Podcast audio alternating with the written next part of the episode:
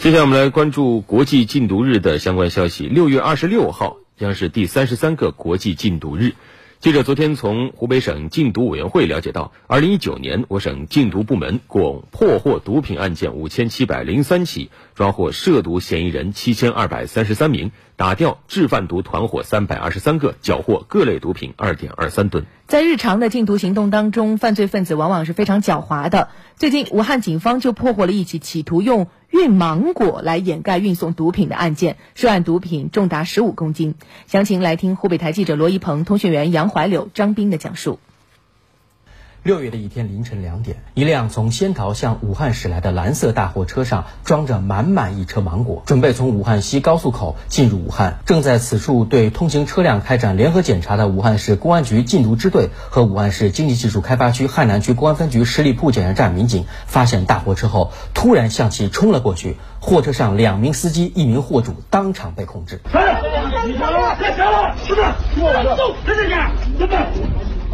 心存侥幸的三名犯罪嫌疑人企图利用芒果作为掩护运毒进城，他们万万没想到，已到武汉城门口，结果落网。那么，这个运毒线索是从哪里来的呢？今年上半年，通过一起已经侦破的案件，禁毒部门发现云南人阿光涉嫌贩毒。五月下旬，民警排查发现阿光的落脚之处在武汉市武昌区一个大型市场附近。走访了解的阿光回云南去了，不过近期可能要到武汉。办案民警推测，他很可能回来贩运毒品。武汉市公安局禁毒支队民警刘警官，我们通过云南方面的线人传来消息。阿光正积极联系六月上旬贩运芒果到武汉，此时是云南芒果成熟的季节。之后，阿光带着两个货车司机和满满一车芒果从云南边境出发了。当天，我们禁毒支队调集力量，快速开始调查。当时，民警虽然已经掌握了阿光运货的货车车牌号，但是如何运毒藏毒还不太清楚。武汉市公安局禁毒支队民警王警官介绍，从云南经贵州、湖南来汉，很多司机走京港澳高速，